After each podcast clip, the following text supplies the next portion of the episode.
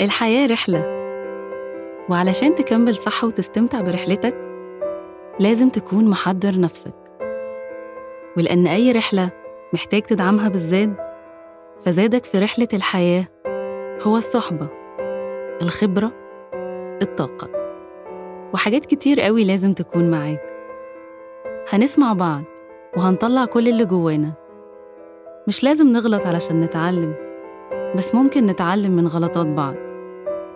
ولأن الحياة مليانة بالتفاصيل والصراعات والتناقضات، فلازم نساعد بعض، ناخدها ببساطة ونعديها بكل طاقة.